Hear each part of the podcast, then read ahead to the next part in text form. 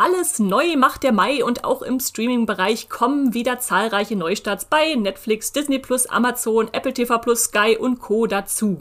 Wir stellen euch einmal mehr die 20 spannendsten neuen Serien und Staffeln des Monats vor.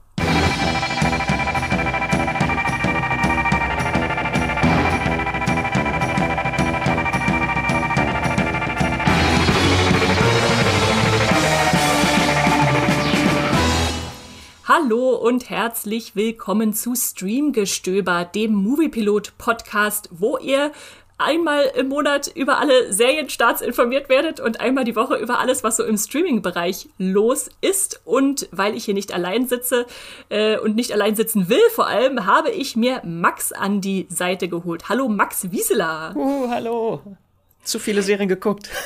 zu viele Serien geguckt und das wird auch nicht besser. Im Mai stehen uns wieder zahlreiche bevor, wo wir uns wieder die 20 Perlen rausgepickt haben, von denen wir hoffen, dass sie gut sind, denn wir haben natürlich auch noch nicht alles gesehen. In manches konnten wir schon reingucken, andere Sachen hören sich einfach nur interessant an, aber wir wollen hier den Überblick verschaffen, was so ansteht im Streaming-Monat Mai. Und bevor wir uns da völlig reingeben, haben wir noch ganz kurz ein paar Worte zu unserem Sponsor hier. Unser Podcast Streamgestöber wird gesponsert von Magenta TV, dem TV- und Streaming-Angebot der Telekom. Hier gibt es Fernsehen und Streaming gebündelt auf einer Plattform für zu Hause und unterwegs, egal bei welchem Internetanbieter. Mit Magenta TV könnt ihr nicht nur Fernsehen und habt einen praktischen Hub für Streamingdienste wie Netflix, Amazon Prime Video, Disney Plus oder RTL Plus als Bonus gibt's nämlich noch die Magenta TV Megathek kostenlos obendrauf. Und hier findet ihr eine riesige Auswahl an Serien und Filmen. Mit dabei sind auch Magenta TV Originals wie das deutsche Comedy Highlight Oh Hell sowie zahlreiche Magenta TV Exclusives wie die preisgekrönte Serie The Handmaid's Tale. Wie ihr zu Magenta TV und der Megathek kommt und welche verschiedenen Angebote es gibt, das erfahrt ihr über den Link in den Show Notes dieser Podcast-Folge. Und jetzt weiterhin viel Spaß im Streamgestöber.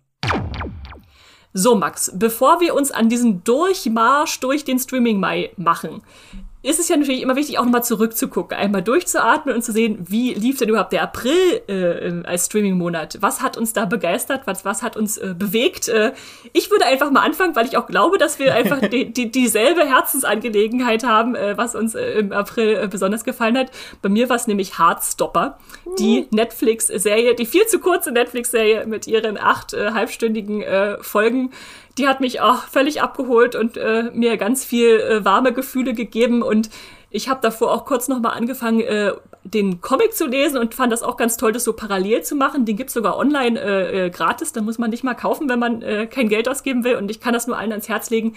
Diese wunderschöne Liebesgeschichte eines äh, britischen Jungen, der sich äh, an seiner äh, englischen Schule an einen, in einen Mitschüler verliebt, äh, der ja eher so aussieht, als wäre er wahrscheinlich straight, äh, weiß man nicht. Äh, er ist auf jeden Fall äh, schwul und ja, hat da ein, ein sehr große Herzensangelegenheit zu verfolgen. Und ähm, was sich dann da so alles entfaltet, fand ich einfach so herzerwärmend und herzstoppend, wie der Titel schon sagt, äh, dass ich dachte, das muss ich hier nochmal mitbringen. Das war wirklich eine wunder wunderschöne Serie im Mai. Äh, äh im April. Im Mai haben wir jetzt.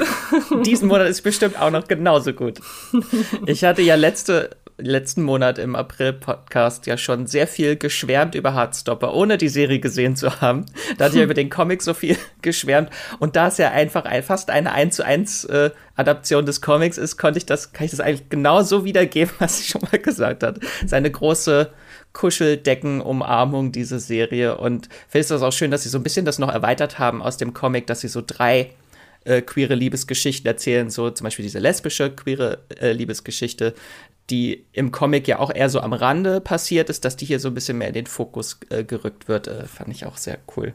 Und Beziehungsweise es wird ja erst der erste und zweite Band verfilmt und ich hatte das Gefühl, die anderen Figuren wurden dann in den späteren Bänden noch wichtiger und wurden jetzt einfach schon mal ein bisschen mit ins Boot geholt, was dann gut war, um einfach so ein Ensemble auf aufzubauen. Also ich bin immer noch äh, überrascht, dass bisher Netflix noch keine zweite Staffel bestellt hat. Also das Ungeheuerlich. Ist, Hardstopper ist so omnipräsent. Wenn du TikTok aufmachst, gibt zurzeit nichts anderes als Hardstopper.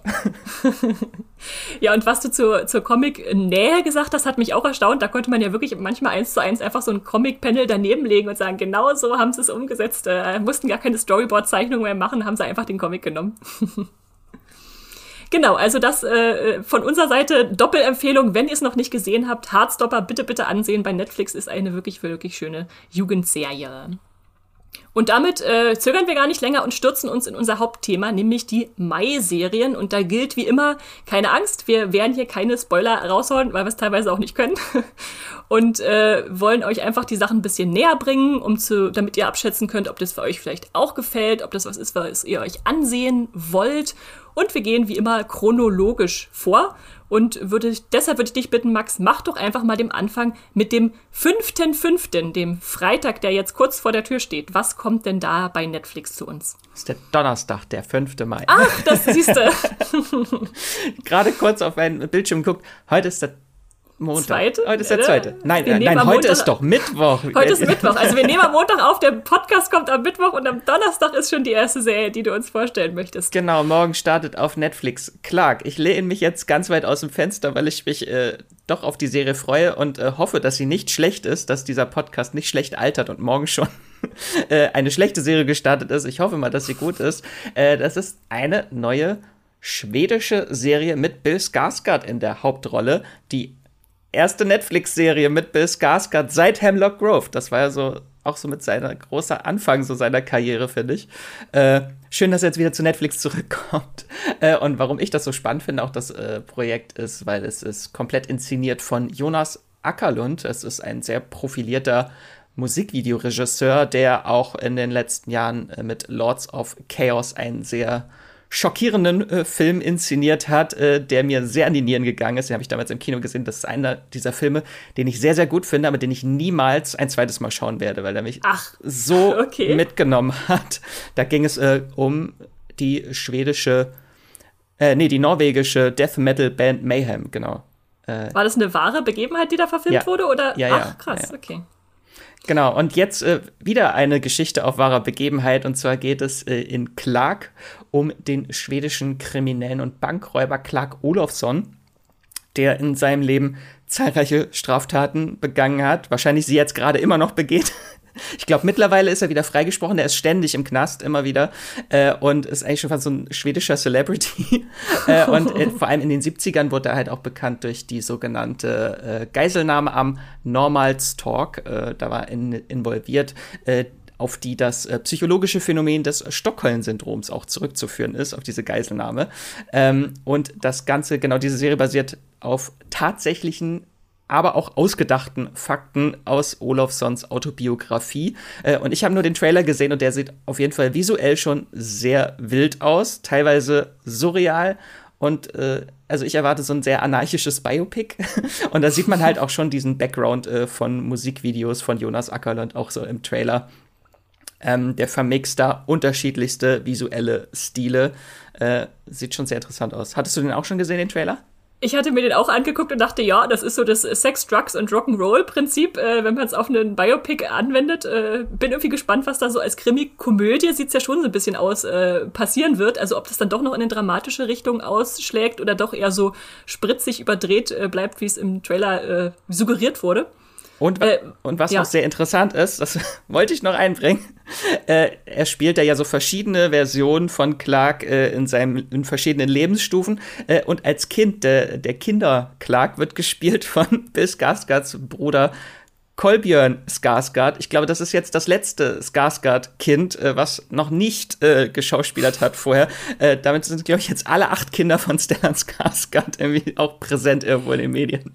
Der, der Walter Skarsgård, den man auch nicht so unbedingt kennt, der hat da ja auch in Lords of Chaos mitgespielt, glaube ich. Äh, also, also wer den Skarsgård Clan nicht, Clan nicht kennt, vielleicht kurze Einordnung. Ihr kennt vielleicht äh, Stellan Skarsgård äh, aus, ich glaube, ich habe ihn damals zum ersten Mal in Flucht der Karibik 2 so richtig wahrgenommen.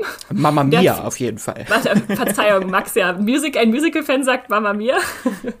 Und der hat verschiedene Kinder, wie zum Beispiel, ich glaube, Alexander Skarsgård ist schon der berühmteste, ne? True Blood, äh, The Northman gerade im Kino. Äh, Bill Skarsgård kennt ihr bestimmt alle äh, aus S, auch wenn er da vielleicht nicht so wiederzuerkennen ist. der spielt jetzt die Hauptrolle in, in Clark. Und dann gibt's ja noch Gustav Skarsgård, den kenne ich vor allem aus Vikings. Äh, äh, Walter habe ich noch nicht gesehen, nur über ihn gelesen. Und was war jetzt der letzte? Wie hieß äh, der? Also aber? es gibt auch noch Sam und Ossian Skarsgård und es gibt eine Tochter, die heißt Aija äh, Skarsgård. Das ist auch ganz interessant. Die ist äh, war Diesen auch, Model, oder? Ja, ja, und sie war Casting-Assistentin bei Young Royals, wo hm. wir wieder bei der Netflix-Serie sind. Äh, genau, und dann ist jetzt das jüngste Kind von den Skarsgård ist Kolbjörn. So, jetzt habt ihr den Überblick über, über das Skarsgård-Imperium, das Geheime, was sich auch unter Netflix ausbreitet. Könnt also gerne mal reingucken bei Clark am Donnerstag, den äh, 5.5. Und äh, wir bleiben bei unserer nächsten Serie auch am Donnerstag. Äh, äh, interessant, dass sich das jetzt langsam verteilt und nicht immer alles am Freitag kommt. Ähm, da startet nämlich die Serie The Staircase bei Sky. Das ist eine Miniserie mit acht Folgen und sie basiert auf einer zehnteiligen True Crime Doku-Serie, die auch The Staircase heißt äh, oder auch mit dem Zusatztitel Treppe auf dem, auf, was, Tod auf der Treppe. Tod auf der und Treppe, genau. Tod auf der Treppe, genau. Äh, die ist übrigens bei Netflix zu streamen, wenn ihr da mal reingucken wollt. Die wurde interessanterweise von 2005 an ausgestrahlt, hat dann immer so kleckerweise Episoden nachgeliefert, äh, so zweimal 2013, dreimal dann noch 2018, bis es dann auf äh, 10 kam. Und das liegt daran, dass sie sich an einem wahren Fall natürlich äh, orientiert hat als True Crime Serie und da das Schicksal des ähm, Krimi-Autorin Michael Peterson oder Michael Peterson, wenn wir Deutsch bleiben wollen, nein, Michael Peterson, ähm, dieses Amerikaners äh, verfolgt hat, der 2001 des Mordes angeklagt wurde, als seine Frau tot am Fuß der Treppe seines Hauses gefunden wurde. Und äh, auch wenn er da seine Schuld äh, abstreitet, äh, glaubte die Polizei dann natürlich, dass er ihn erschlagen hat und das zog sich dann über Jahre hinweg äh, äh, hin. Ich glaube insgesamt 15 oder so hat sich dieser Prozess, Gefängnis, was auch immer, immer Neuverhandlungen wieder aufgerollt wurden, äh, entfaltet. Und das ist schon eine sehr einmalige äh, Kriminalgeschichte, die auf wahren Begebenheiten beruht. Und deswegen hat sich jetzt wahrscheinlich auch äh, Sky diese Serie geschnappt und dachte, das klingt gut. Und vor allem spielen da auch wirklich große Namen mit. Wenn man da mal auf den Cast guckt, dann denkt man, huch, was ist denn da passiert? Alle, alle Kinomenschen wollen jetzt mal diese Serie drehen. Die Hauptfigur äh, Michael Peterson wird nämlich gespielt von Colin Firth. Äh, den kennt ihr wahrscheinlich. Muss, muss man Colin Firth erklären, Max? Äh, tatsächlich liebe Kingsman Bridget Jones. Auch Mama ähm, Mia, oder? du darfst jetzt nicht bei allen Mama Mia sagen, Max. Alle, jede, bei jedem Film sagt der Mama Mia-Star. Und äh, seine äh, Frau äh, wird gespielt von Toni Collette, die ihr sicher auch alle kennt. Äh, Sixth Sense, Hereditary, Little Miss Sunshine, äh, was auch immer. Und dann sind noch so Namen dabei wie Dane DeHaan, Michael Stuhlbarg, äh, Sophie Turner aus Game of Thrones mal wieder in einer Serienrolle, äh, Juliette Binoche, ähm, das ist schon ja eine starke Besetzung, die auf jeden Fall neugierig macht. Und, und, und auch, Patrick Schwarzenegger. Ah, bitte, bitte. Der Sohn von Arnold, äh, falls ihr ihn mal sehen wolltet und nicht die ganzen was Jugendromanzen oder was er vorher gemacht hat, gesehen habt, dann äh, könnt ihr den jetzt auch in einer Krimiserie erleben. Ähm, ja, finde ich, klingt auf jeden Fall interessant, die, die acht Folgen Miniserie. Ist das was, was dich reizt, Max? Oder äh, hast, du, hast du vielleicht die Vorlage sogar gesehen? Nee, tatsächlich leider nicht. Und ich dachte also, oh, es gibt halt so viele True Crime-Serien gerade. Mhm. Aber jetzt gab es halt auch die ersten Kritiken zu der Serie. Und bisher, äh, jetzt gerade hat es bei Metacritic einen Score von 85. Äh, mhm. Also scheint doch sehr gut zu sein. Ah. Mhm, muss man doch mal reingucken. Ja.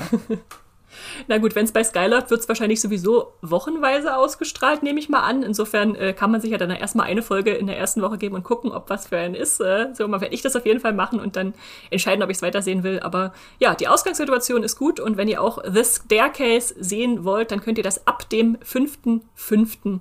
Äh, loslegen.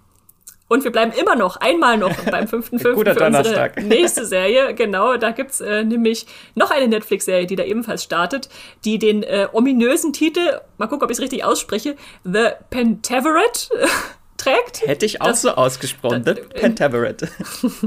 Was ist das, Max? Äh, ja, das ist die neue Mike Myers Serie. Mike Myers ist äh, back. Äh, ich glaube, sein letzter selbstgeschriebener Film war äh, Der Love Guru von 2008. Erinnere mich nicht daran.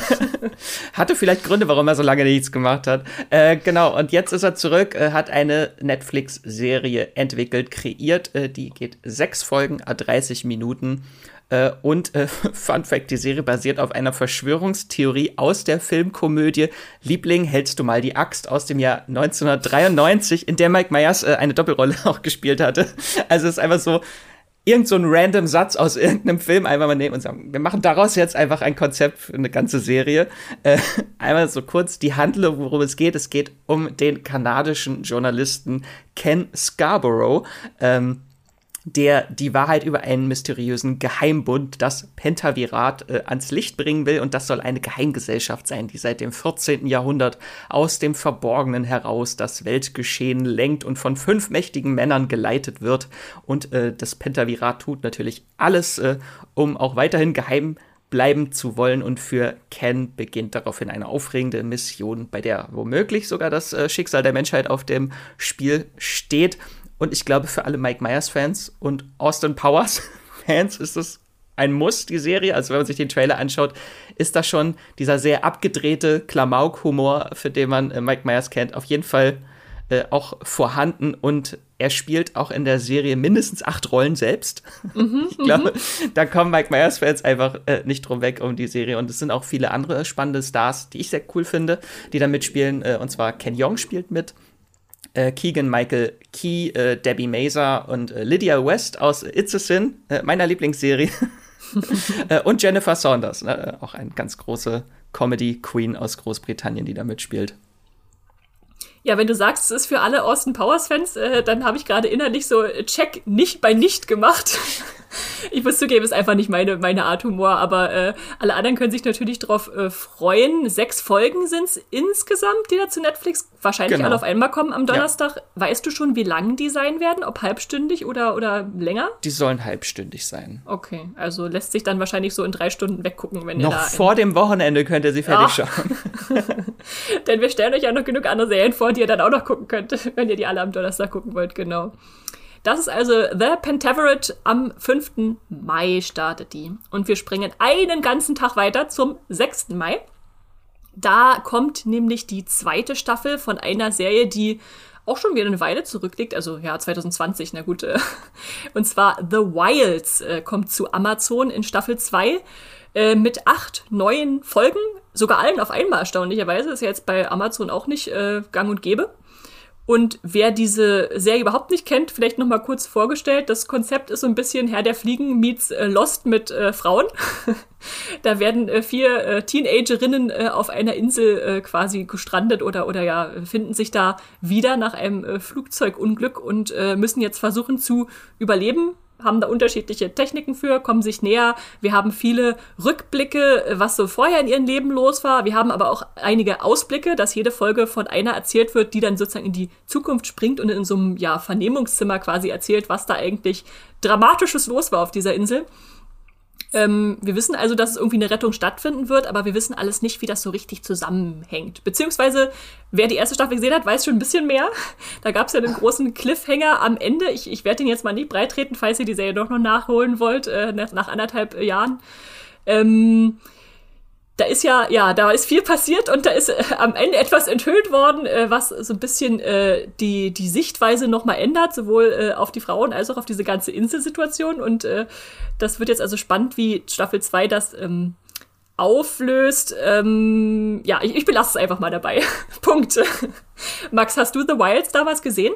Tatsächlich nicht. Und jetzt kannst oh. du mir oh. sagen, ist es so gut wie Yellow Jackets? Und ich glaube mal, die Antwort ist nein.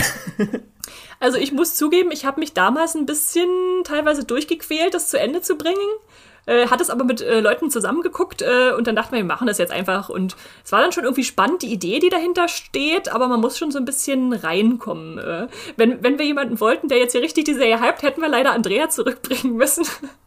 die hört uns wahrscheinlich jetzt äh, von zu Hause zu und kann dann, weiß ich nicht, äh, später mal eine Verteidigung nachliefern. Und wir haben natürlich auch eine ganze Podcast-Folge zu dem Aufwind von so Jugendserien. Den hatte, glaube ich, auch Lisa damit äh, damals mit aufgenommen. Also wenn ihr da euch nochmal genauer zu The Wilds informieren wollt, dann hört hört da gerne noch mal rein. Ist natürlich jetzt auch schon anderthalb Jahre her, müsst ihr weit zurückscrollen, aber oder Da gab es streamen. noch kein Yellow Jackets.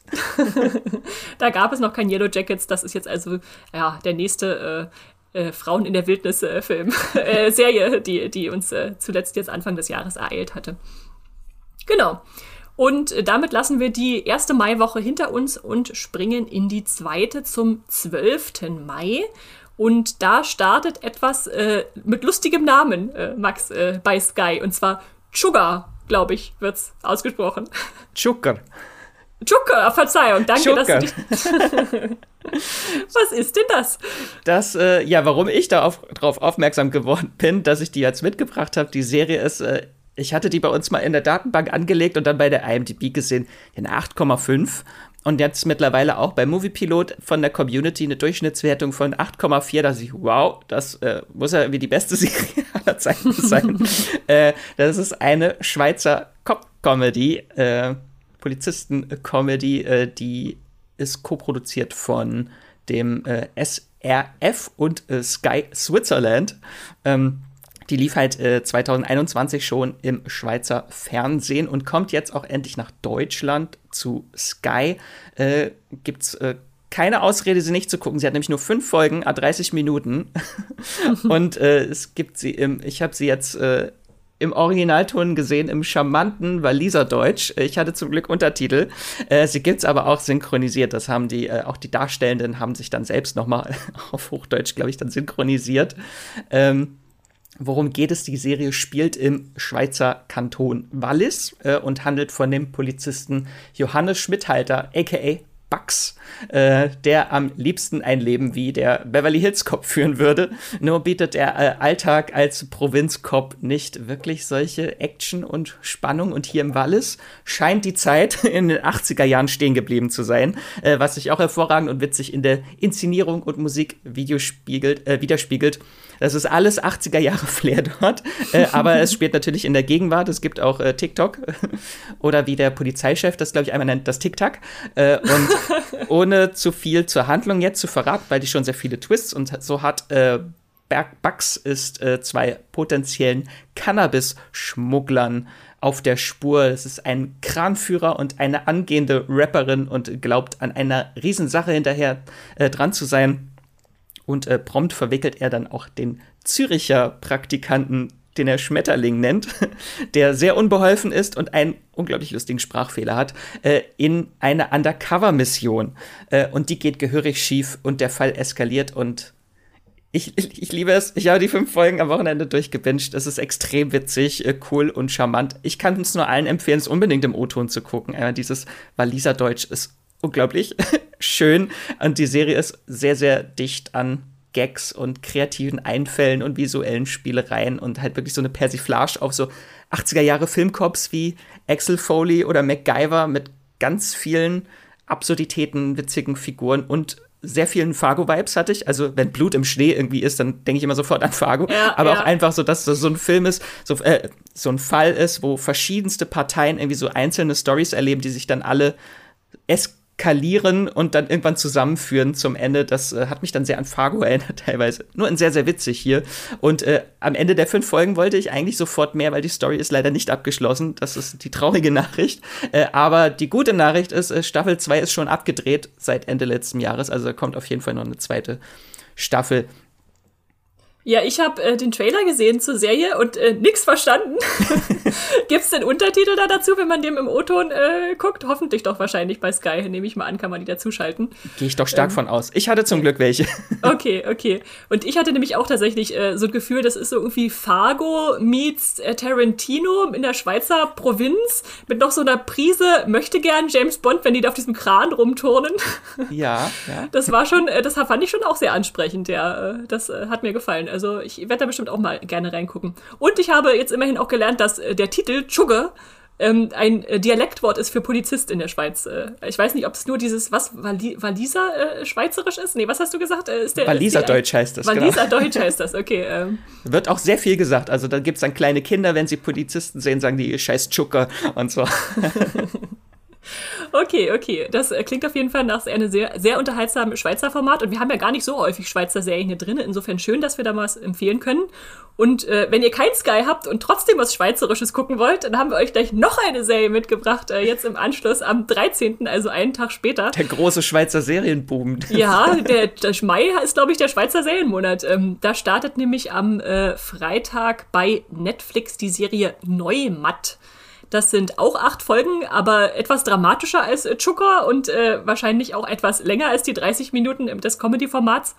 Da geht es um Michi, einen erfolgreichen äh, Unternehmensberater aus Zürich, ähm, der allerdings nach dem Selbstmord seines Vaters eher so zwischen Hilfe und Rettung seiner Familienbauernhof äh, Niederlassung namens Neumatt äh, hin und her gerissen ist und natürlich seiner Karriere, die er eigentlich äh, verfolgt, wo er ganz oben hin will. Und ja, das, die Serie widmet sich dann so ein bisschen einerseits äh, ihm selbst, aber natürlich auch seiner Mutter und seinen zwei Geschwistern, die da irgendwie versuchen gerade noch ihre Trauer zu verarbeiten, dass der Vater sich umgebracht hat, aber zugleich natürlich irgendwie versuchen, in dem, was sie sich aufgebaut haben, festzuhalten und was jetzt ins Wanken gerät und äh, ja ihnen entgleiten könnte. Und ja, dieser Ansatz eines, äh, ich sag mal, Anzugträgers, äh, der da in diese Welt der Landwirtschaft kommt und da seine eigenen äh, Methoden mitbringt, aber natürlich auch selbst noch viel lernen muss, das klingt auf jeden Fall spannend. Äh, und ähm, die, die Darsteller kannte ich alle gar nicht so unbedingt und die Darstellerinnen, ähm, aber äh, der Trailer sah auf jeden Fall schon mal interessant aus. Also schaut euch das gerne mal an, ob das was für euch ist. Das ist Neumatt bei Netflix am 13. Mai. Max, ist dein Schweizer Serienpensum schon voll diesen Monat oder schaust du da mal rein? Werde ich wahrscheinlich auch gucken. Das ist übrigens auch eine Serie vom SRF, die jetzt äh, dann Netflix sich dann für Deutschland eingekauft hat. Also genau, die das lief schon in der Schweiz. Ja. Äh, ich hatte es nur bei Netflix so beim Durchscrollen in der Titel, die dann so demnächst erscheinen, gesehen und dann stand unten so bei Genre LGBTQ und da habe ich schon gesagt, okay, dann äh, muss es doch bei mir noch auf die Watchlist. genau, das ist dann noch ein Aspekt, den ich gar nicht erwähnt hatte. Danke. Ähm, und am 13. bleiben wir noch äh, im Mai und sogar bei Netflix, weil wann sollte auch Netflix auch nur mal eine Serie am Freitag rausbringen? Nein, es gibt noch eine zweite größere, äh, die wir euch nicht vorenthalten wollen. Und äh, Max stellt uns die doch mal vor. Was ist denn das? Genau, das ist The Lincoln Lawyer äh, auf Netflix äh, nach Anatomie eines Skandals. Die nächste David E. Kelly-Serie auf Netflix. Jetzt geht's hier zack auf zack. Jede Woche kommt jetzt bestimmt eine neue David E. Kelly-Serie zu Netflix. Äh, und wenn euch der Titel vielleicht bekannt vorkommt, äh, The Lincoln Lawyer, das ist der Originaltitel, äh, den gab es auch auf Deutsch, äh, Der Mandant 2011 mit Matthew McConaughey, ein Film, äh, ist tatsächlich verwandt miteinander. Äh, das, nämlich der Film basiert nämlich auch auf der Mickey Heller Romanreihe von Michael Connelly, die jetzt hier als Serie verfilmt wird. Aber es ist nicht die gleiche Story wie Der Mandant, äh, sondern basiert auf dem, obwohl es den Titel des ersten Buches hat, basiert es auf dem zweiten Buch The Brass Verdict oder im Deutschen So war uns Gott helfe heißt das. Äh, Aber wahrscheinlich fährt er immer noch in seinem Lincoln durch die Gegend, deshalb kann man das schon anwenden auf, die, auf den Anwalt, der aus seinem Auto operiert. Genau, ganz genau. Darum geht es um den Anwalt Mickey Haller, der keine schicke Kanzlei hat, sondern aus seinem Lincoln Town Car heraus arbeitet. Daher halt auch der Titel The Lincoln Lawyer. Ähm, und hier in der Serie geht es darum, dass er sich vor einiger Zeit äh, nach einem Vorfall eine Auszeit nehmen musste. Weiß ich noch nicht, ob das das Ende von dem Film ist, äh, auf das da angespielt wird. Ähm, und kehrt jetzt zu Beginn dann der Serie zurück in die Welt der Justiz, weil ein befreundeter Anwalt ums Leben kommt und der vermacht Mickey all seine offenen Fälle. Und einer seiner neuen Mandanten ist dann zum Beispiel der angesehene Tech-Mogul Trevor Elliott, der seine Frau und ihren Liebhaber ermordet haben soll. Und äh, Mickey, für ihn steht dann so jetzt so der größte Fall seiner Karriere so High-Profile-Case, irgendwie, äh, bevor der ihm alles abverlangt, während dann auch noch der Mord seines toten Anwaltskollegen noch aufgeklärt werden muss. Ähm, Finde ich, klingt ganz interessant. Ich fand den Film so lala. Mhm. Ich weiß, der hat sehr gute Bewertungen, aber ich glaube, du, du, fandst den auch nicht so gut. Zumindest nee, was ich bei dir gesehen hatte. Ich, ich musste auch noch mal, ich musste tatsächlich auch noch mal zurückgehen und gucken, was ich überhaupt gegeben hatte als äh, Wertung. Ähm, und war dann ganz überrascht, dass viele ihn besser fanden. Vielleicht auch einfach wegen Matthew McConaughey, der da äh, diese Rolle natürlich äh, ausfüllt mit seiner Präsenz. Ähm, ja, ist natürlich eine spannende Sache, da zu sagen, wir gucken einfach mal, ob wir das nochmal anders hinkriegen. Äh, ich ich finde vor allem interessant, dass der, der neue Hauptdarsteller jetzt, äh, Manuel Garcia Adolfo, äh, schon in sehr vielen, ich sag mal, Remake- oder Spin-off-Sachen mitgemacht hat. Der scheint da so der Go-To-Mann zu sein, wenn es darum geht, Sachen neu aufzulegen. Also er war im Glorreich 7 Remake dabei, im Mord in Orient Express äh, Remake, äh, Sicario 2.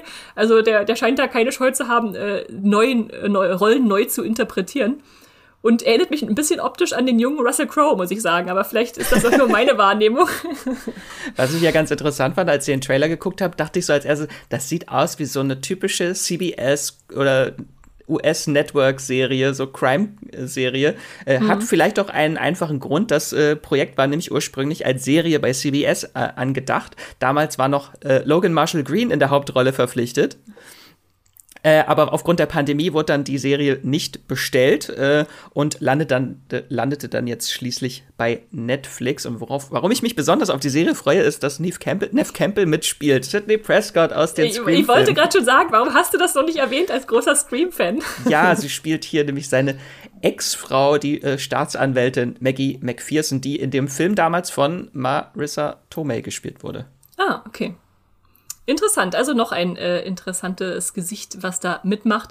Äh, es sind äh, zehn Folgen, habe ich gelesen, die fast, 60, die fast 60 Minuten lang sind. Also anders als äh, gerade erwähnte Serien könnt ihr die nicht mal an einem Tag weggucken, glaube ich. Da müsst ihr euch das schon fürs Wochenende wahrscheinlich aufteilen. Es sei denn, ihr nehmt euch Freitag frei und äh, guckt, ein, binscht einfach sechs Stunden durch. Ich glaube, das ist einfach so eine ganz tolle Feierabendserie zum Abschalten und nebenher mhm. gucken. Mhm.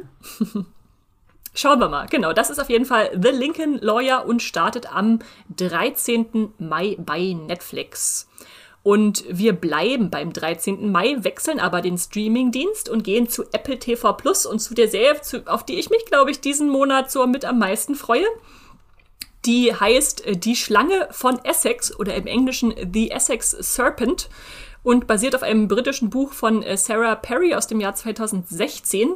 Die ist so im viktorianischen Zeitalter angesiedelt, also so 1893. Ähm, die Witwe Cora Seaborn ist da gerade aus einer Ehe, äh, ja, die wahrscheinlich so von häuslicher Gewalt geprägt war, entkommen, beziehungsweise hat da ihren Mann äh, verloren und zieht jetzt von London nach Essex in Essex äh, gehen nämlich mysteriöse Dinge vor sich. Stell dir das mal vor, Max. Uh.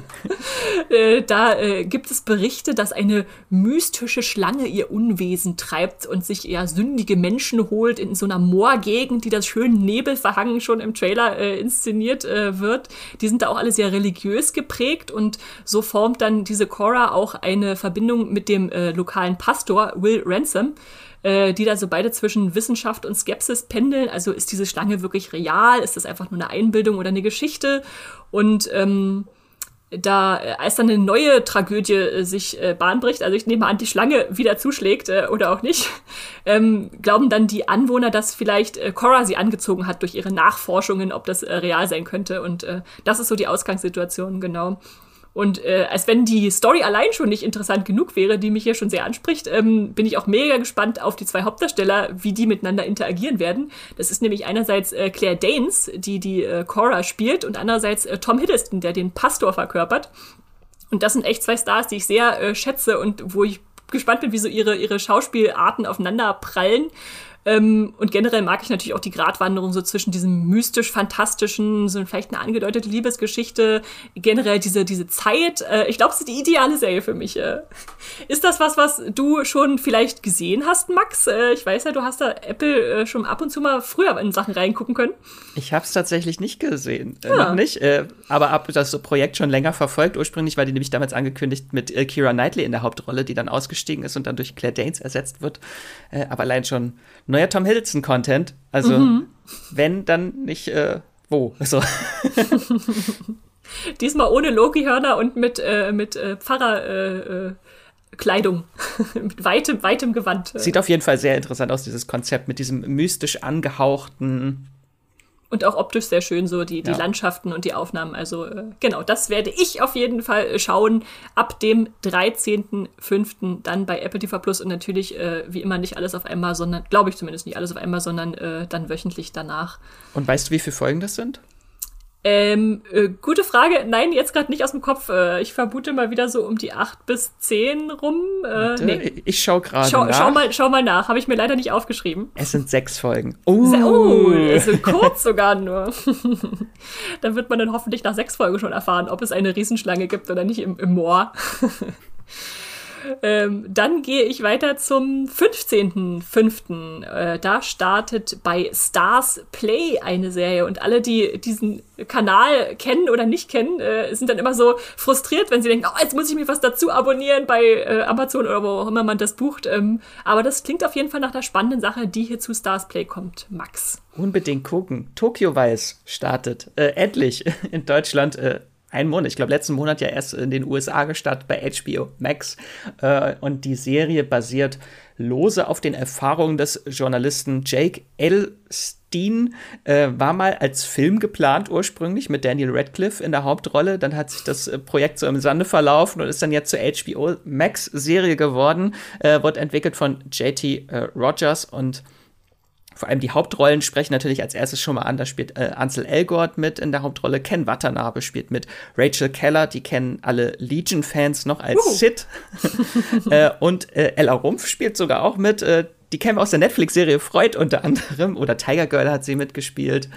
Ähm, ganz viele tolle Menschen, die da mitspielen. Äh, auch ich habe ganz viele tolle japanische Schauspielende. Und die Pilotfolge wurde inszeniert von Michael Mann, was natürlich auch ein großer Name ist, der schon mal für die Pilotfolge rangezogen wurde, der Regisseur von Heat, Collateral oder auch Miami Vice, was jetzt aber keine Verbindung hm, zu Tokyo Vice hat. Das wäre jetzt meine nächste Frage gewesen. äh, nein, hat es nicht.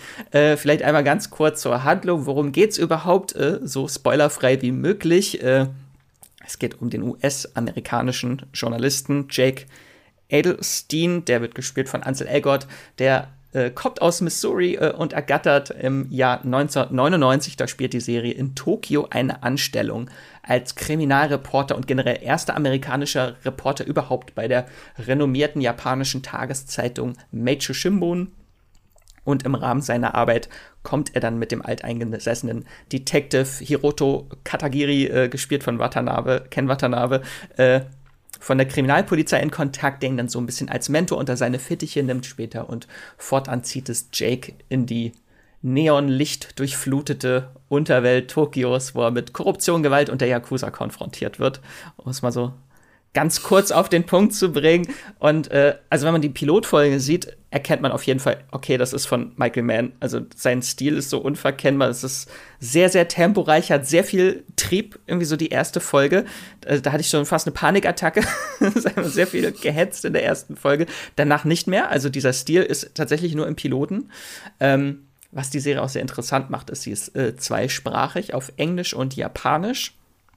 Also Ansel Elgort spricht sehr viel fließendes Japanisch. Also es hat mich echt unglaublich, wie immer wie gut er Japanisch spricht. Würde ich jetzt mal äh, von meinem ungeschulten Ohr einfach sagen, dass es sehr gutes Japanisch ist, weil es genauso klingt wie das, was die anderen JapanerInnen um ihn herum sprechen. ähm, genau, und natürlich gibt es zum einen so eine Crime-Story um die Yakuza, aber was für mich halt wirklich die Serie, wo sie mich so wirklich gecatcht, ist halt so eine Story über oppressive Systeme. Da haben wir halt so diese Yakuza oder die Redaktion von Jake äh, und dann gibt es noch eine Storyline in einem Hostessen-Club, wo dann äh, Rachel Keller die Hauptrolle spielt. Ähm, und das sind so mehrere parallele Storylines mit oft sehr komplexen und tragischen Charakteren, die sich immer mal wieder überschneiden. Also Jake recherchiert, dann gibt es noch eine Story um einen drohenden Krieg äh, zwischen zwei Yakuza-Clans und dann halt diese Story mit äh, Samantha, der Hostess, die ihren eigenen Club äh, äh, eröffnen möchte. Und so der spannendste Aspekt der Serie ist für mich einfach so, wie Jake Edelstein äh, in Japan als Außenstehender, äh, als Ausländer, das wird immer sehr schön gesagt, die Gaijin heißen die, die mhm. Außenstehende, die Ausländer, so behandelt wird und missbilligt wird, einfach wie er sich da so versucht, in dieses System reinzupressen, äh, aber nicht so wirklich gelassen wird. Und mein Highlight, großes Highlight der Serie ist die Freundschaft äh, zwischen Jake äh, und dem Yakuza-Handlanger Sato. Ähm, das ist so eine sehr ungewöhnliche Freundschaft zwischen den beiden. Äh, und ihre Entwicklungen spiegeln sich nämlich immer. Das finde ich sehr, sehr interessant in der Serie gemacht. So beide versuchen in so streng hierarchischen Systemen aufzusteigen. Halt Jake bei der Redaktion von dieser renommierten Tageszeitung, der andere bei der Yakuza. Und das spiegelt sich alles immer sehr schön. Und dann finden sie dann meistens immer so in so einer Bar, dann wieder äh, treffen sie aufeinander und wo sie eigentlich so fast so das Gleiche durchgemacht haben. Nur, dass Jake keine Menschen ermorden muss. also. Das klingt auf jeden Fall auch noch einer spannenden Facette. Ja, ich habe bisher nur die erste Folge gesehen ähm, und habe auch das festgestellt, dass es natürlich eine sehr spannende Ausgangssituation ist, diesen weißen, äh, aus allen herausragenden äh, mhm. jungen Mann zu haben, der dann da immer wieder aufgehalten wird, weil alle denken, der kann doch nicht wirklich hier richtig sein in der japanischen Redaktion von der Zeitung. Ähm, das war auf jeden Fall gut zu sehen. Und obwohl ich anfangs beim Titel dachte, als ich noch gar nichts wusste, klingt wie eine Mischung aus Tokyo Drive und Miami Vice, äh, ist äh, Tokyo Vice also eher ein Journalismus-Krimi äh, oder Thriller, äh, den ihr euch ab 15. Mai äh, bei Stars Play angucken könnt, ähm, wird, glaube ich, auch wieder, wie es bei Stars Play meistens so ist, äh, wöchentlich dann ausgestrahlt. Mhm. Und damit gehen wir einen Tag weiter zum 16. Mai. Da startet eine Netflix-Serie, die den wunderschönen Titel Vampire in the Garden trägt. Und weil wir viel zu selten über äh, animierte Serien hier reden gefühlt, haben wir euch hier mal eine Anime-Serie mitgebracht. Ähm, und da ist noch gar nicht so viel bekannt zu. Äh, selbst der Trailer verrät jetzt inhaltlich noch nicht allzu viel. Ähm, man weiß nicht mal eine Folgenanzahl, aber ich denke mal, da wird wieder viel auf einmal oder alles auf einmal kommen. Es sieht äh, spannend aus, gerade so für Fans vielleicht von Castlevania oder Dota, Dragon's Blood. Äh, da gibt's ja schon ein paar äh, Netflix-Serien, die so in diese Richtung gehen, wo es, wo es auch mal ein bisschen brutaler zugehen kann. Ähm, und es spielt in einer zwischen Menschen und Vampiren äh, gespaltenen zukünftigen Welt. Ähm, also die, diese zwei Rassen haben einst in Harmonie zusammengelebt und sind jetzt aber völlig äh, verfeindet und jetzt trifft da ein Menschenmädchen auf eine Vampirkönigin und äh, beide wollen etwas Verbotenes, nämlich das Mädchen möchte Violine spielen lernen. Ich bin mir nicht ganz sicher, warum sie nicht Violine spielen darf, ob Menschen jetzt Musik machen verboten ist oder so, das habe ich noch nicht rausfinden können. Und umgekehrt, die Vampirin möchte die größere Welt sehen, das heißt vielleicht die Vampire sind da irgendwie auch äh, räumlich begrenzt. Äh, ich weiß es nicht, aber es ist alles sehr große Mysterien, die ich gerne herausfinden äh, werde, ob sie da irgendwie irgendwie wieder zu einer Art äh, Paradies äh, zurückfinden. Ähm, das ist auf jeden Fall äh, Vampire in the Garden als äh, Serie. Max, du bist ja nur auch ein Anime-Gucker äh, hin und wieder, wie ich das so mitbekommen habe. Ja. Ist, ist das was, äh, wo du dich für begeistern könntest, wahrscheinlich? Werde ich auf jeden Fall mal reinschauen. Mhm. Ich fand, das klang schon sehr interessant, dieses Konzept, so ein, so verfeindete Vampire und Menschen und so die Musik führt sie so langsam zueinander. Bin gespannt, wie das aufgelöst wird, wie brutal das vielleicht auch wird. Mhm. Ähm, und wie du schon sagst, wir sprechen viel zu wenig über Anime, aber in diesem Fall ist es ja noch nischiger. Wir sprechen auch viel zu selten über Vampire und über Gärten auch. also drei, drei äh, Argumente, damit ihr mal in Vampire in the Garden am äh, 16. Mai reingucken könnt. Äh, danke, Max. Ähm, wenn ihr nicht so die Vampir-Freunde seid, aber trotzdem so ein bisschen was Mystisches sehen wollt, dann könnt ihr trotzdem am 16. Mai ähm, bei Sky fündig werden. Da startet dann nämlich The Time Traveler's Wife. Äh, natürlich äh, übersetzt, ja, da, da kommt schon eine Wup Wup aus dem Hintergrund. äh, die Frau des Zeitreisenden werdet ihr sicherlich schon mal gehört haben, weil das ein Buch von Audrey Niffenegger ist, äh, das schon mal verfilmt wurde, vor sage und schreibe äh, 13 Jahren, äh, also 2009, mit äh, Rachel McAdams und Eric äh, Banner.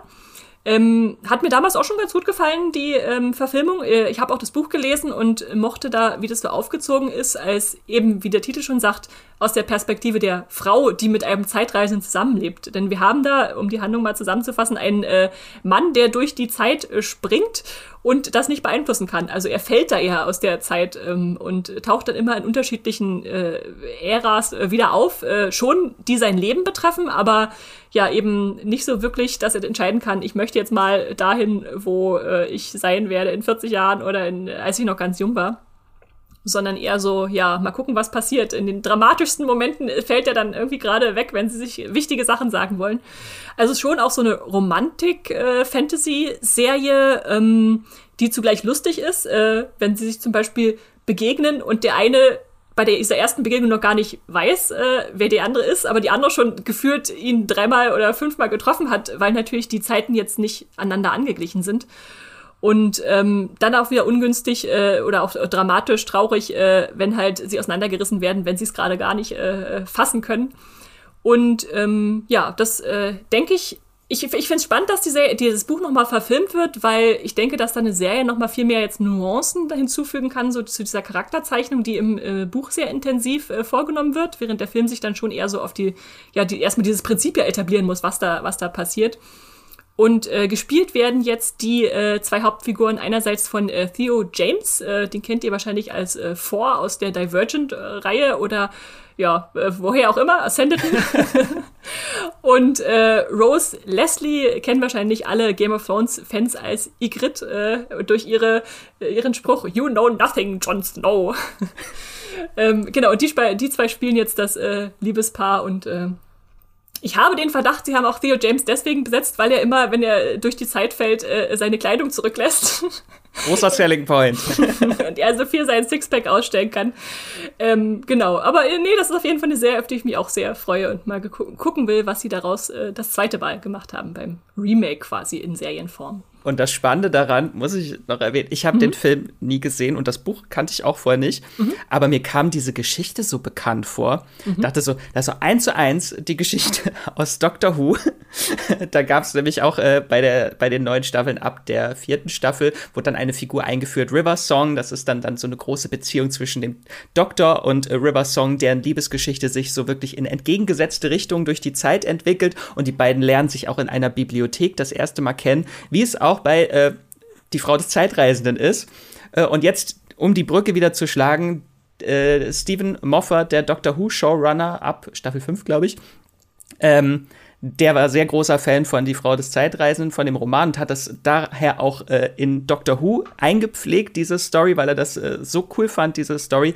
Und jetzt äh, ist er auch der Drehbuchautor der neuen Verfilmung. Er ist nämlich ah, der Drehbuchautor. Genau. Es fügt sich alles zusammen durch die Zeit hinweg. Äh, und um nochmal den Game of Thrones äh, Bogen zu spannen, inszeniert wird die äh, Serie von David Nutter, der auch einige coole Game of Thrones Folgen inszeniert hat. Ja, ja.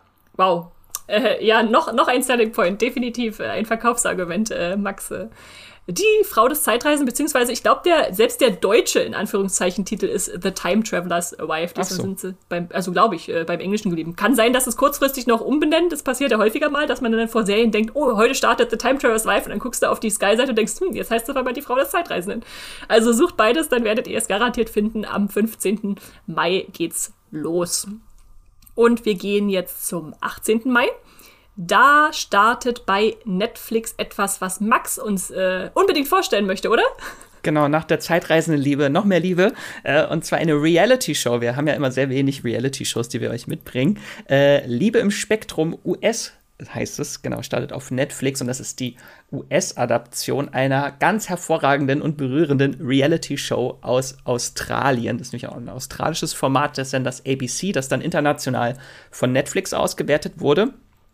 Ähm, davon gibt es bisher zwei Staffeln, also könnt ihr einfach mal bei Netflix gucken. Liebe im Spektrum gibt es schon zwei Staffeln, die ihr jetzt schon gucken könnt. Und dann die US-Version ab dem 18. Mai. Und äh, in der Show werden unterschiedlichste junge Menschen auf dem autistischen Spektrum begleitet, die sich in die Welt des Datings wagen und auf der Suche nach Liebe und Partnerschaft sind. Ähm, und dabei werden sie natürlich auch die Protagonistinnen äh, professionell beraten und begleitet. Und was die Show ganz toll macht, sie stellt niemanden bloß. Also es ist einfach eine sehr, sehr herzliche, menschliche und empathische Show. Teilweise natürlich auch ein bisschen lustig, weil generell einfach Dating-Situationen sind immer awkward und lustig in den meisten Fällen. Ähm, und äh, sehr menschlich halt und empathisch. Äh, herzerwerbend äh, und ab und zu auch etwas traurig. Äh, also ich kann sie euch allen äh, nur ans Herz legen. Ist eine ganz, ganz tolle Show. Womit und hoffe, wir mal und hoffe natürlich, dass die US-Version auch so toll ist. ja, ja, schauen wir. Hoffen wir, dass sie sich daran orientiert haben. Gibt es da nicht auch eine israelische Version irgendwie von oder verwechsel ich das jetzt? Äh, vielleicht ist das noch was anderes. Habe ich den Titel habe ich irgendwie in, im Zusammenhang mit einer israelischen Serie schon mal gehört, aber egal. Auf jeden Fall äh, ist es schön, dass äh, eine Serie sich hier nochmal äh, Autismus auch vornimmt. Ich habe das Gefühl, das haben wir in letzter Zeit recht häufig jetzt, dass da äh, mehr äh, Awareness äh, zukommt. Da hatten wir zum Beispiel ja Atypical bei Netflix oder As We See It äh, mhm. bei Amazon als Serien. Aber das ist jetzt eine Show, hast du gesagt. Haben wir also auch mal eine, eine Show hier drin. Mit echten Menschen, genau. Mit, mit echten Menschen. Aber das ist schon, also Genau, die werden einfach begleitet. Ist jetzt kein, kein Drama-Format oder so, also nur, dass hier keine. Nee, nee ist schon so Doku-Reality. Ja, ja, genau, ja, ja. Okay. Okay, das ist also Liebe im Spektrum US. Gehört dieses US zum Titel dazu oder äh, ist ja. das einfach? Okay, okay. Das startet am 18. Mai bei Netflix. Und was noch am 18. Mai bei Netflix startet, ist ein Finale, auf das wahrscheinlich äh, viele warten. Ein Serienfinale mit Staffel 3. Und zwar, wer hat Sarah ermordet? Äh, und wir müssen zugeben, äh, so gut wie niemand aus unserer Redaktion hat diese Serie gesehen, obwohl die immer, wenn sie dann kommt, ein Riesenphänomen ist. Also, dass ganz viele Netflix-Zuschauende das sehen wollen. Und äh, ich nehme an, deshalb auch viele dieses Staffelfinale jetzt erwarten, um endlich aufgelöst zu sehen, wer denn nun Sarah ermordet hat. nehme ich mal an, die Frage steht, der steckt ja schon im Titel. Ähm, und weil nur Hendrik sich da bei uns auskennt, übergebe ich einfach mal ihm das Wort in seiner Sprachnachricht. Ton ab. Hallo ihr zwei, ich spreche ganz kurz über Wer hat Sarah ermordet und da ich glaube ich der Einzige bin in der Redaktion, der diese Serie gesehen hat, müsst ihr mir jetzt einfach glauben, was ich erzähle. Äh, erstmal ganz kurz zu den Fakten. Ähm, Wer hat Sarah ermordet? Das ist eine Serie, die war vor einem Jahr ziemlich genau wirklich wochenlang auf der 1 dieser ähm, Netflix-Charts, die man da immer auf der Startseite sieht. Ähm, es ist quasi so ein, ein, ähnlicher internationaler Hit gewesen wie zum Beispiel Haus des Geldes oder ähm, auch Elite. Ähm, passt auch ganz gut dazu, denn es ist auch eine spanischsprachige Serie, es ist eine mexikanische Serie, die im Original heißt ähm, Quien Mato a Sara oder auf Englisch dann Who Killed Sarah, also eine, wurde international vermarktet. Ähm, wie gesagt, die ist dann auf Platz 9 sogar insgesamt der meistgeschauten nicht englischsprachigen Netflix-Serien inzwischen. Also vor Elite Staffel 4 und hinter Elite Staffel 3. Äh, also die, die, die halbe Top 10 äh, besteht da aus äh, Haus des Geldes und Elite-Staffeln. Ähm, was ist das eigentlich für eine Serie? Ähm, es ist so eine Mischung aus Soft-Erotik, Soap und Whodunit im Stil von Agatha Christie, also wirklich so eine, so eine Mörderjagd oder Mörderinnenjagd. Ähm, ein bisschen wie Mord im Orient Express, nur eben schlechter geschrieben und äh, schlechter gespielt und viel zu lang. Also das Ganze wird dann mit ähm, ja, endlosen Twists ein bisschen ausgewälzt, was in der ersten Staffel auch sehr unterhaltsam ist. Ähm, in der zweiten Staffel wird es dann ein bisschen anstrengend, das Ganze. Meine Theorie war so ein bisschen am Anfang, äh, wo es dann darum ging, wer hat denn eigentlich Sarah ermordet? Äh, und da mussten wir dann auch in vielen Artikeln, dann habe ich dann nach einer Lösung gesucht, wer denn eigentlich Sarah ermordet hat aus dem, aus dem Cast. Äh, meine Theorie war da, dass äh, die AutorInnen gar nicht wussten, selber gar nicht wussten, wer Sarah eigentlich ermordet hat. Also sie haben gar keine Täter, gar keinen Täter oder keine Täterin in der Hinterhand, sondern haben einfach mal geschaut, wo das eigentlich hingeht. Also so wirkt es zumindest manchmal. Ähm, das hat sich dann auch in der zweiten Staffel so ein bisschen bestätigt. Ähm, es wirkt hier so, als würde das so eine, als hätte die zweite Staffel eine Auflösung für die, für die Tätersuche gehabt, nur eben, eben dann äh, eine, die Auflösung doch nochmal herauszuzögern, weil die Serie eben so ein großer Erfolg war, damit jetzt eben dann das Ganze in der dritten Staffel noch weitergehen kann. Ähm, also ihr müsst euch das ein bisschen so vorstellen, dass es wirklich 18 Folgen lang um einen Mord geht. Und diese Spannung ist einfach sehr, sehr schwer glaubhaft äh, aufrecht zu erhalten. Aber die Serie versucht das dann eben so ein bisschen. Ähm, und wie gesagt, das fand ich dann in der zweiten Staffel sehr anstrengend. Deswegen weiß ich gar nicht so genau, was ich mir von der dritten Staffel jetzt erwarten soll. Ähm, ich glaube, das wird alles noch ein bisschen chaotischer. Ich kann mir nicht vorstellen, dass es irgendwie noch eine sinnvolle Auflösung zu dem ganzen Kram geben kann. Ähm, ich habe auch das Gefühl, dass viele nach der zweiten Staffel abgesprungen sind. So der, der ganz große Hype um Wer hat Sarah ermordet ist gar nicht mehr da. Ähm, mal schauen, äh, ob die Serie überhaupt noch Aufmerksamkeit bekommt. Äh, was auf jeden Fall interessant ist, ist, dass äh, Jean Reno tatsächlich in der dritten Staffel dabei ist. In einer Rolle, die ich jetzt noch gar nicht so richtig beschreiben kann, aber er wird wahrscheinlich eine große Rolle haben. Ähm, und ja, genau, das Ganze geht am 18. Mai äh, los. Also jetzt schon in wenigen Wochen dann. Das war's von mir. Ciao. Ja, also Henrik klingt, als wäre er dann froh, wenn es vorbei ist, wenn es zu Ende geht mit dieser äh, drei Staffel Serie. Nichtsdestotrotz natürlich einfach für euch hier der Hinweis, wenn ihr das geguckt habt oder noch gucken wollt, äh, das ist jetzt der Moment, äh, wo es äh, das Ende findet äh, und hoffentlich alles zum äh, Wohlgefallen aufgelöst wird. Und damit gehen wir weiter zum 20. Mai und springen zu Amazon mal wieder zurück. Da startet nämlich eine Sci-Fi bzw. Fantasy-Serie. Kann man noch nicht so richtig abschätzen, wenn es um Zeitreisen geht, ohne zu wissen, ob da jetzt Wissenschaft oder Wunder dahinter steckt. Äh. Und die nennt sich Night Sky. Das sind acht Folgen und die kommen meines Wissens auch alle schon am 20.05. Äh, gleichzeitig raus und es geht um ein älteres Paar namens Irene und Franklin York. Ähm, die haben vor einer ganzen Weile schon in ihrem Garten so eine ja vergrabene Kammer äh, Portal entdeckt, äh, was unerklärlicherweise auf einen seltsamen verlassenen äh, Planeten führt, wo sie sich dann immer mal hinbegeben, um zu gucken, was da so los ist. Also sie haben da wirklich sich richtig schon eingerichtet, als die Serie losgeht und äh, auch nicht anderen verraten, was sie da in ihrem Garten haben.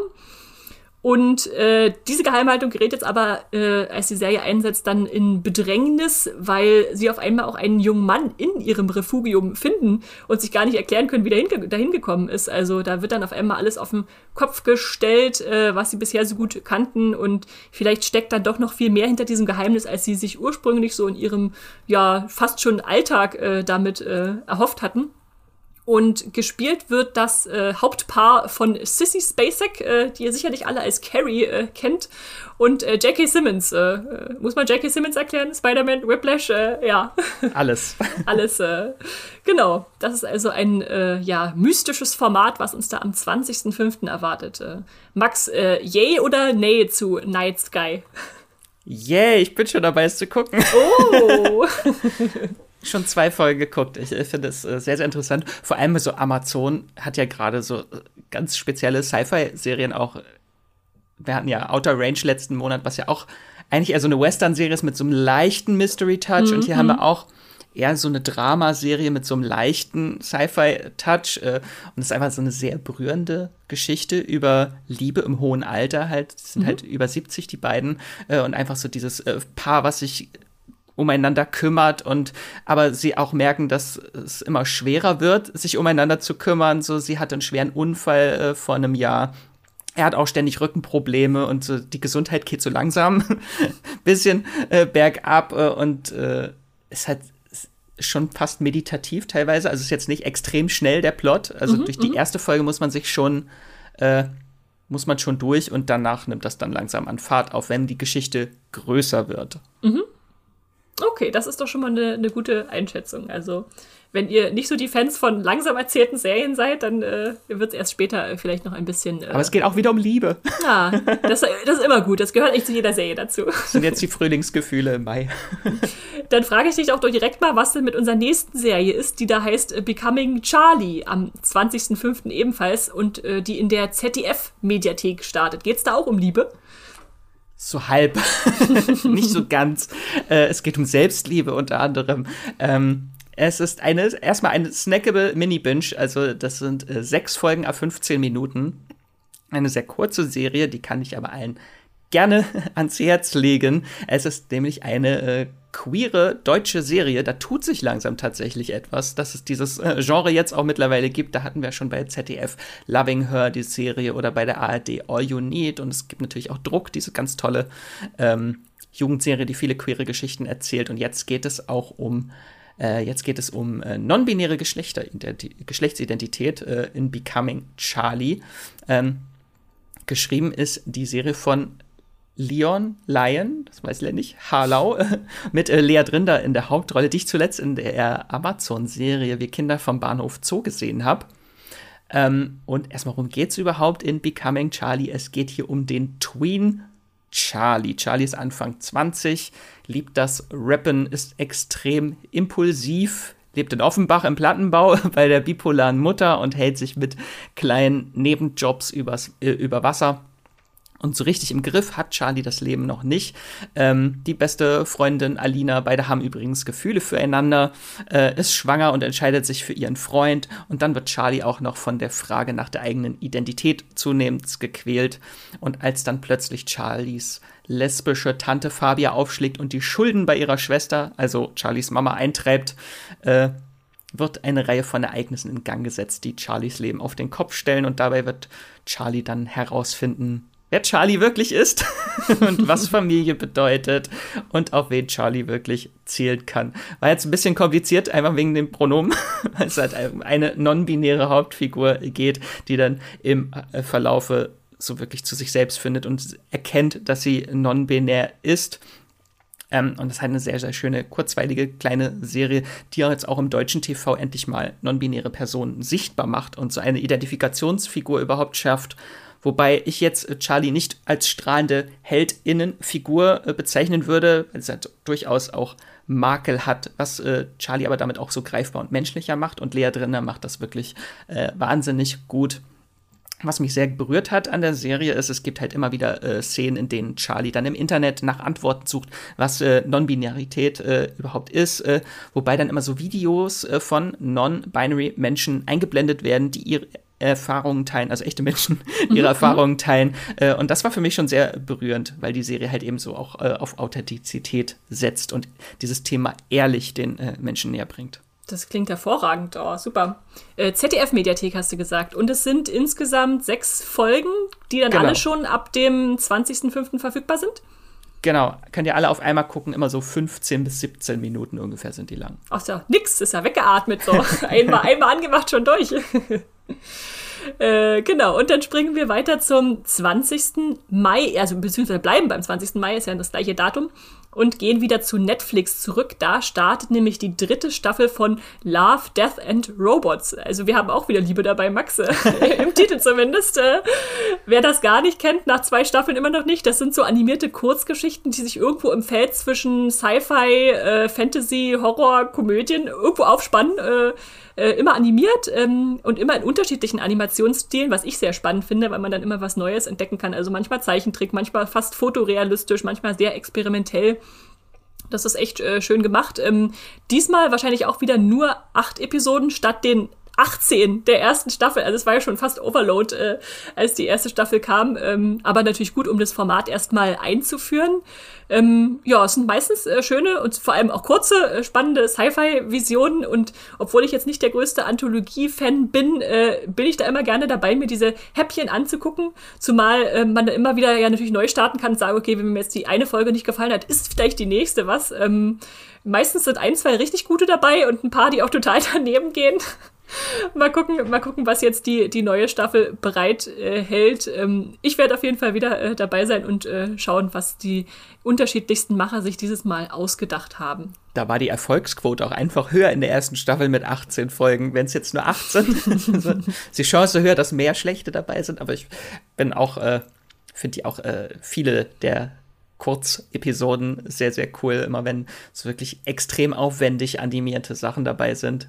Ja, ja, da können sie sich mal ein bisschen ausprobieren. Und äh, es gibt bestimmt, äh, ich sage ich jetzt einfach mal, dann auch bei Movieplot wieder einen Artikel, der euch nahebringt, welche Folgen ihr unbedingt sehen müsst und welche ihr eher weglassen könnt, wenn wir uns dann da alles zu, zu Gemüte geführt haben und ihr, ihr vielleicht nur die, nur die Guten sehen wollt, dann gibt es da wie auch in Staffel 2 oder Staffel 1 äh, eine Übersicht. Äh, sicherlich, denke ich mal. Das bietet sich an. Und genau, das startet alles am 20.05. Äh, zum Gucken bei Netflix. Und damit gehen wir jetzt weiter zum 25. Mai. Da kommt eine Serie, über die wir in diesem Podcast schon geredet haben, aber die wir euch einfach jetzt nahebringen wollen, weil sie zu Disney Plus äh, kommt in, in voller Gänze und Länge und äh, Kultigkeit. Max. Genau, eine eine der ikonischen, revolutionärsten Sitcoms der Nullerjahre. Äh, eine Sitcom, die so ein Meilenstein war, dass sogar WandaVision ihr eine eigene Folge gewidmet hat. Äh, und zwar jetzt um Malcolm mittendrin. Da gibt es bei Disney Plus dann ab 25.05. alle sieben Staffeln mit 151 Folgen.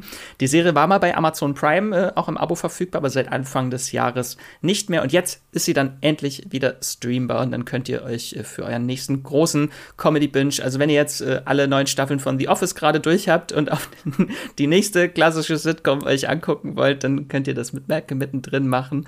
Genau, da hatten wir, wie äh, du eben schon gesagt hattest, Esther, ein Podcast schon zu. Da hatten nämlich Andrea und Hendrik zum 20. Jubiläum über die Serie gesprochen. Im August 2020, also ihr müsst jetzt im Feed ganz weit zurückscrollen zu Folge 73, habe ich extra rausgesucht. Äh, und sie heißt 20 Jahre Merke mittendrin, warum die Sitcom so genial ist. Und da könnt ihr euch noch mal ganz nostalgisch äh, hineinbegeben in Merke mittendrin.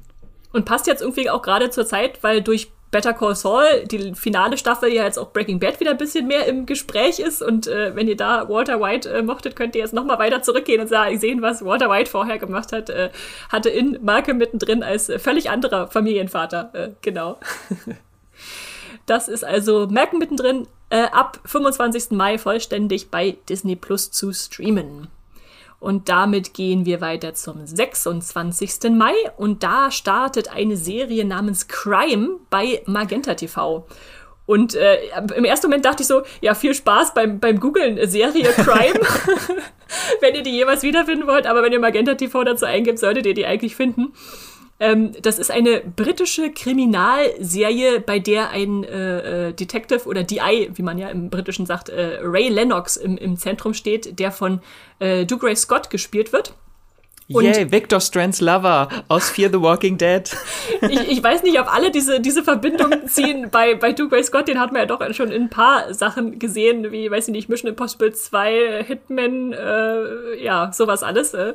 Der ist schon ein bekanntes Gesicht, sage ich mal, aus Großbritannien und auch vor allem ein bekanntes Gesicht äh, als Schotte, denn da spielen ja ganz viel Schotten mit in dieser Serie, was, was ich sehr begrüße, weil die schottischen Akzente, die sie da alle zur, zur Schau stellen, ach, ist ja einfach herrlich, da können die mich reinlegen. da habe ich so viel verstanden wie beim Waliser Deutsch. Also. nee, das geht doch eigentlich, oder? Findest du so, so, so extrem? Also in Outlander ist das äh, der schottische Dialekt wesentlich verständlicher gewesen für mich als hier. Also hier ist schon echt urig teilweise. Okay, okay, äh, ist legitim, ist legitim. Äh, ihr könnt es dann natürlich auch auf Deutsch gucken. Ihr müsst es nicht auf ja. Schottisch äh, sehen, beziehungsweise ihr könnt ja mit Untertiteln gucken. Und es ist vor allem auch deshalb so schottisch, weil es auf einem äh, Buch von äh, Irvin Welsh basiert. Das ist ja ein bekannter schottischer Schriftsteller, der unter anderem, ich glaube, dafür ist er am berühmtesten, die Trainspotting-Vorlage geschrieben hat. Und ich würde mal sagen, sein Werk zeichnet sich schon eher so durch ruppige Schotten und brutale Beschreibungen und den, vor allem den Schau Schauplatz äh, Edinburgh aus. Äh, und da sind wir jetzt also ganz in, in Schottland angekommen. Ähm, die Buchvorlage stammt aus dem Jahr 2008 und ist die erste TV-Adaption von diesem Roman. Ähm, weitere Werke, die ihr von Irvin Welsh kennen könnt, sind äh, Ecstasy, The Acid House, äh, Trainspotting bzw. T2, also die, die Fortsetzung. Ähm, Creation Stories, äh, Porno, äh, Filth beziehungsweise Drecksau. Also da wurde echt schon auch äh, viel, viel von ihm äh, verfilmt. Und das Spannende ist jetzt, ähm, wenn ihr schon ein bisschen was von ihm gesehen habt, dass äh, Crime, das Buch, ein Spin-off ist zu Drecksau, also beziehungsweise zu einer, einer Figur aus äh, Drecksau. Und Drecksau wurde ja äh, mit James McAvoy in der Hauptrolle äh, verfilmt. Und die Rolle, die jetzt äh, Duke Ray Scott spielt, also äh, Ray Lennox, die hat damals Jamie Bell inne gehabt, äh, um hier mal ein bisschen Quer, äh, Querverweise zu ziehen. Ähm, äh, und der, der ist natürlich dann auch da schon ein Polizist gewesen, ist jetzt aber deutlich weiter in der Zeit natürlich fortgeschritten in der Gegenwart äh, angekommen. Also Drecksau war von 98 das Buch und Crime kam dann 2008 raus, also zehn Jahre später. Und äh, genau, da haben wir jetzt also schon ein, etwas noch weiter ernüchterten, sage ich mal, Polizisten, der uns da durch einen Fall führt. Ähm, es geht um äh, ja ein verschwundenes Mädchen am Anfang vor allem, das er untersucht, ähm, aber auch viel so um seinen Polizeialltag, ähm, wie er sich da reingibt. Ähm, was ich noch schön fand, neben Dougray Scott, äh, war äh, Ken Stott wiederzusehen. Äh, aber wenn ich den sehe, denke ich immer erst Balin aus den Hobbit-Filmen. Der hat auch einen sehr schönen schottischen Akzent. Ähm, und die Hauptdarstellerin hat mir auch sehr gut gefallen, die ihm zur Seite gestellt wird. Die kannte ich vorher aber noch gar nicht. Äh, Joanna Vanderham äh, aus der Serie Warrior, falls ihr die kennt, äh, ist da seine neue Partnerin, die er jetzt damit in diesen Fall nehmen soll. Ähm, genau.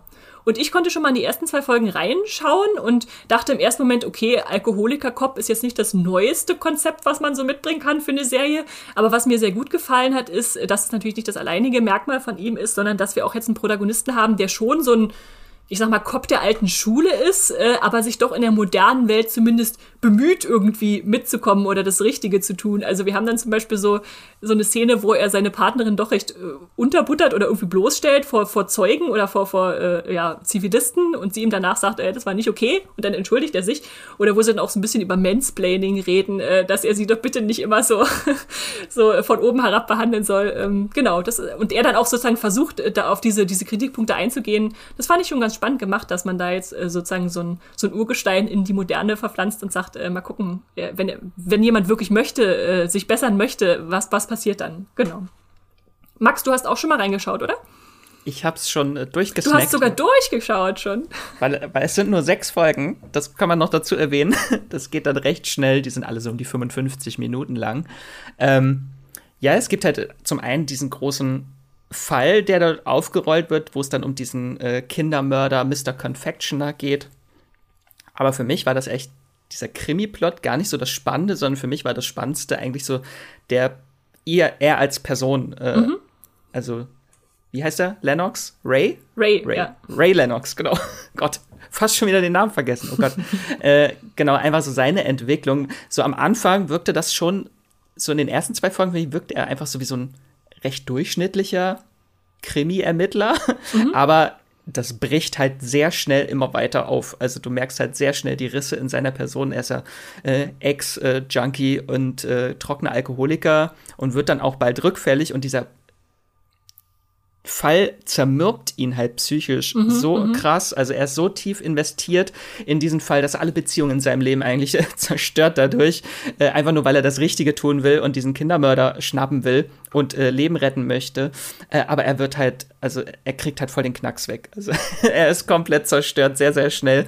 Ähm, also für mich wurde die einfach von Folge zu Folge abgründiger und okay. auch besser, die Serie. Und dann nachher gibt es halt auch noch diesen Mr. Confectioner, wenn der Mörder auftritt. Äh, dann es halt richtig Psychospiele, so in späteren Folgen, auch noch mit diesem äh, Mörder in Verhörräumen. Und das ist extrem spannend dann auch gewesen. Sehr cool, so auch als Charakterstudie. Und ja, wer die Düsternis von Irvin Welsh kennt, äh, der wird es da dann auch wiederfinden.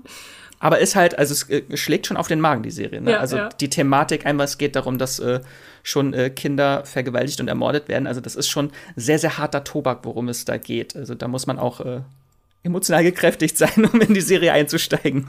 Ich glaube, ich glaub, das haben wir jetzt hiermit äh, vermittelt, dass das äh, jetzt keine leichte Kost, Kost ist, sondern äh, wirklich äh, tiefgehende Crime-Unterhaltung, äh, ja. wenn man da Unterhaltung noch zu sagen kann. Genau. Sehr schön. Äh, das ist also Crime bei Magenta TV. Das startet am 26.05. mit sechs Folgen gibt's da. Sehr schön. Genau. Und damit gehen wir weiter zum 27.05., wo eine richtig große Serie startet äh, bei Disney Plus, nämlich, äh, wie sollte es anders sein, Obi-Wan Kenobi kommt, äh, uh. die neue Star Wars äh, Serie über äh, ja, Obi-Wan Kenobi natürlich, gespielt von Ewan McGregor, der äh, im Exil auf Tatooine über den jungen Luke Skywalker Sporker wacht und dabei zugleich ein paar Jedi-Jägern äh, entgehen muss, äh, die das Imperium ausgeschickt hat, äh, um da die ganzen Lichtschwertschwinger endlich zur Strecke zu bringen. Mann! nach, nach Episode 3, äh, also angesiedelt natürlich. Und äh, weil wir natürlich jemanden in der Redaktion haben, der sich ganz besonders auf diese Serie freut, haben wir euch hier noch eine Sprachnachricht von Matthias mitgebracht. Äh, Ton ab. Hi, hier ist der Matthias. Ich habe euch eine äh, Serie mitgebracht, die im Mai startet und auf die ich mich wirklich sehr, sehr, sehr freue. Also vermutlich ist das sogar mein Most Wanted im ganzen Jahr. Obi-Wan Kenobi wird endlich auf Disney Plus veröffentlicht. Am 27. Mai gibt es die ersten zwei Episoden und danach jeden Mittwoch eine weitere Episode. Insgesamt sind das sechs Stück. Und für mich als großer Fan der Prequels und insbesondere als großer Fan von Ewan McGregor als Obi-Wan Kenobi ist das natürlich ja, ein, eine phänomenale Rückkehr. Äh, das letzte Mal, dass man McGregor in der Rolle gesehen hat, war 2005, als die Rache der Sith in die Kinos kam. Also da ist einige Zeit vergangen, aber das passt ja auch zu dem Punkt, an dem die Serie jetzt einsetzt. Wir finden uns eben zehn Jahre nach dem großen letzten Duell, das er mit Anakin auf Mustafa hatte. Dort finden wir uns jetzt ein und natürlich ist auch Anakin Skywalker bzw. Darth Vader wieder dabei und er wird erneut gespielt von Hayden Christensen. Das ist eigentlich so unglaublich. Das hätte, glaube ich, vor, weiß nicht, zehn Jahren kein Star Wars-Fan gesagt, dass wir Christensen nochmal in diesem Franchise sehen werden und jetzt ist er wieder zusammen mit, ja, Ewan McGregor vor der Kamera zu sehen. Das dürfte sehr besonders werden. Allein schon aufgrund der Tatsache, dass John Williams ebenfalls zurückgekehrt ist, um eine neue Theme zu schreiben.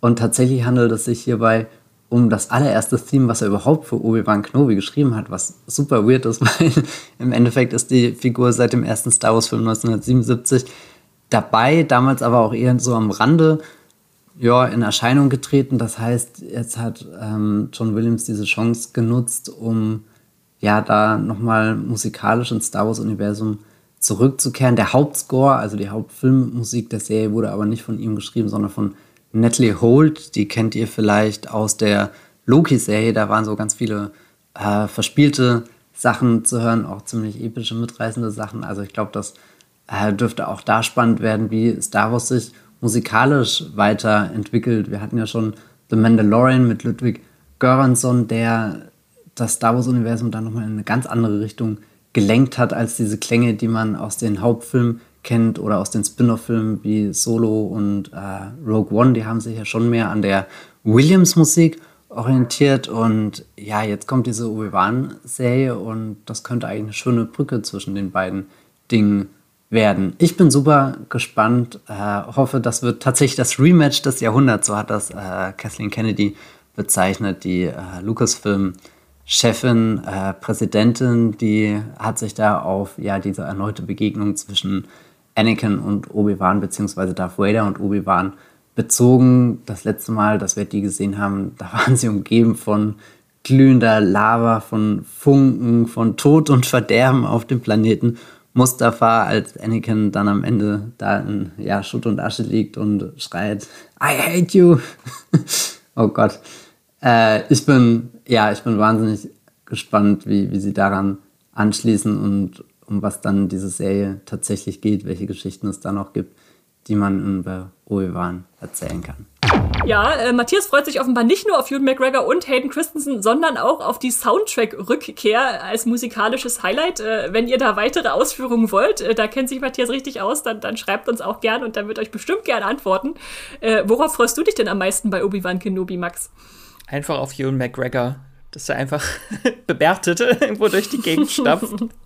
Ja, da gehe ich auch voll mit. In, in, dieser Rolle wieder zu erleben, das, oh, da freue ich mich auch schon richtig drauf. Und ich habe natürlich auch schon meinen Star Wars äh, Rewatch äh, begonnen. Äh, bin äh, Episode 1 bis 3 bei Disney Plus durch und habe jetzt auch gleich mit 4, 5, 6 weitergemacht. Äh, mal gucken, ob ich vielleicht auch noch Clone Wars äh, schaffe, endlich mal anzufangen, was ich mir schon ewig vorgenommen habe. Da bin ähm, ich ja ähm, sehr gespannt, wie sie das dann mit Hayden Christensen und Anakin Skywalker beziehungsweise Darth Vader lösen. Ob er jetzt die ganze Zeit im Helm rumläuft oder ob er in Flashbacks auftritt oder als Machtgeist, damit er jetzt nicht so komplett entstellt unter unter einer Maske oder unter mega viel Latex irgendwie die ganze Zeit rumläuft. Da bin ich auch sehr gespannt. Da habe ich mich auch schon gefragt, äh, ob sie einfach sagen, ja, Hayden Christensens Schauspiel verstecken wir unterm Helm. Weil er ist ja schon sehr entstellt. Ja, ja, das auf jeden Fall. Äh, passiert, wenn man in Lava badet, ne? Passiert. Ja, ja. Ja, okay. Also da freuen sich sicherlich nicht nur wir, sondern auch viele andere drauf, wenn das dann am 27.05. losgeht. Das ist ja dieses Phänomen, dass das am Freitag startet, äh, aber dann danach in den Wochen immer doch wieder am Mittwoch kommt. Also äh, hängt euch da nicht an den Freitag, sondern danach ist dann immer wieder Mittwochs der Disney Plus äh, Termin wie gewohnt. Und damit äh, bleiben wir noch bei unserer letzten Serie, die auch am 27. Mai startet, aber bei Netflix. Und noch so ein großes Teil, was da auf uns zukommt. Äh, das ist nämlich äh, Stranger Things, äh, Staffel 4, Teil 1. genau. Äh, die dritte Staffel lief, ich habe nochmal zurückgeguckt, tatsächlich im Juli 2019. Boah. So lange haben wir jetzt auf die vierte Staffel gewartet. Ähm, und das wird eine überlange äh, Staffel, also neun Episoden, die aber sehr viel länger gehen sollen als bisher und die wird dann aufgesplittet in zwei Teile. Ist noch nicht so ganz klar, wie viele jetzt zuerst kommen, ob es jetzt zuerst fünf und dann vier sind oder umgekehrt. Äh, aber genau, am 27. Mai der erste Schwung und am 1. Juli kommen dann die letzten Folgen der vierten Staffel und das ist jetzt die vorletzte Staffel. Die Finale wird dann die fünfte sein, die ist schon angekündigt und ganz grob, worum es äh, jetzt so in der vierten Staffel geht. Die vierte Staffel spielt ungefähr sechs Monate nach der Schlacht von Starcourt, falls ihr euch noch erinnert, damals 2019, die Schlacht die von Schlacht Starcourt. im Einkaufszentrum. Und der Kampf gegen den Mindflayer, bei dem äh, Billy sich opferte.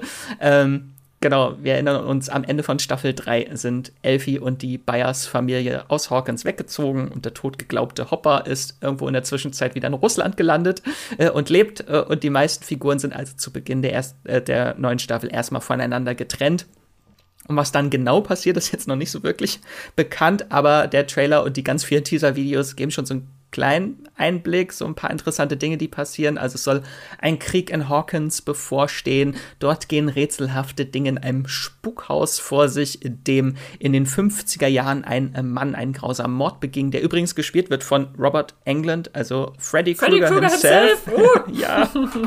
äh, wurde, glaube ich, auch gesagt, dass die Staffel so ein bisschen an Nightmare on Elm Street erinnern soll. Da bin ich sehr gespannt. Ähm, und eine neue übernatürliche Gefahr aus dem Upside Down taucht in Hawkins auf, und zwar das mysteriöse humanoide Monster namens Vecna, also das wie der Demogorgon und der Mindflayer auch wieder aus der Dungeon und Dragons Lore ausgeliehen wurde. Da gibt es nämlich auch einen Vecna. Und äh, der Trailer, der sah schon äh, ziemlich äh, fetzig und episch aus. Äh, und genau, diese neuen Folgen sollen fast doppelt so lang sein wie andere Seasons. also eigentlich sind das wahrscheinlich Spielfilme. Kann ich mir noch nicht so ganz äh, vorstellen.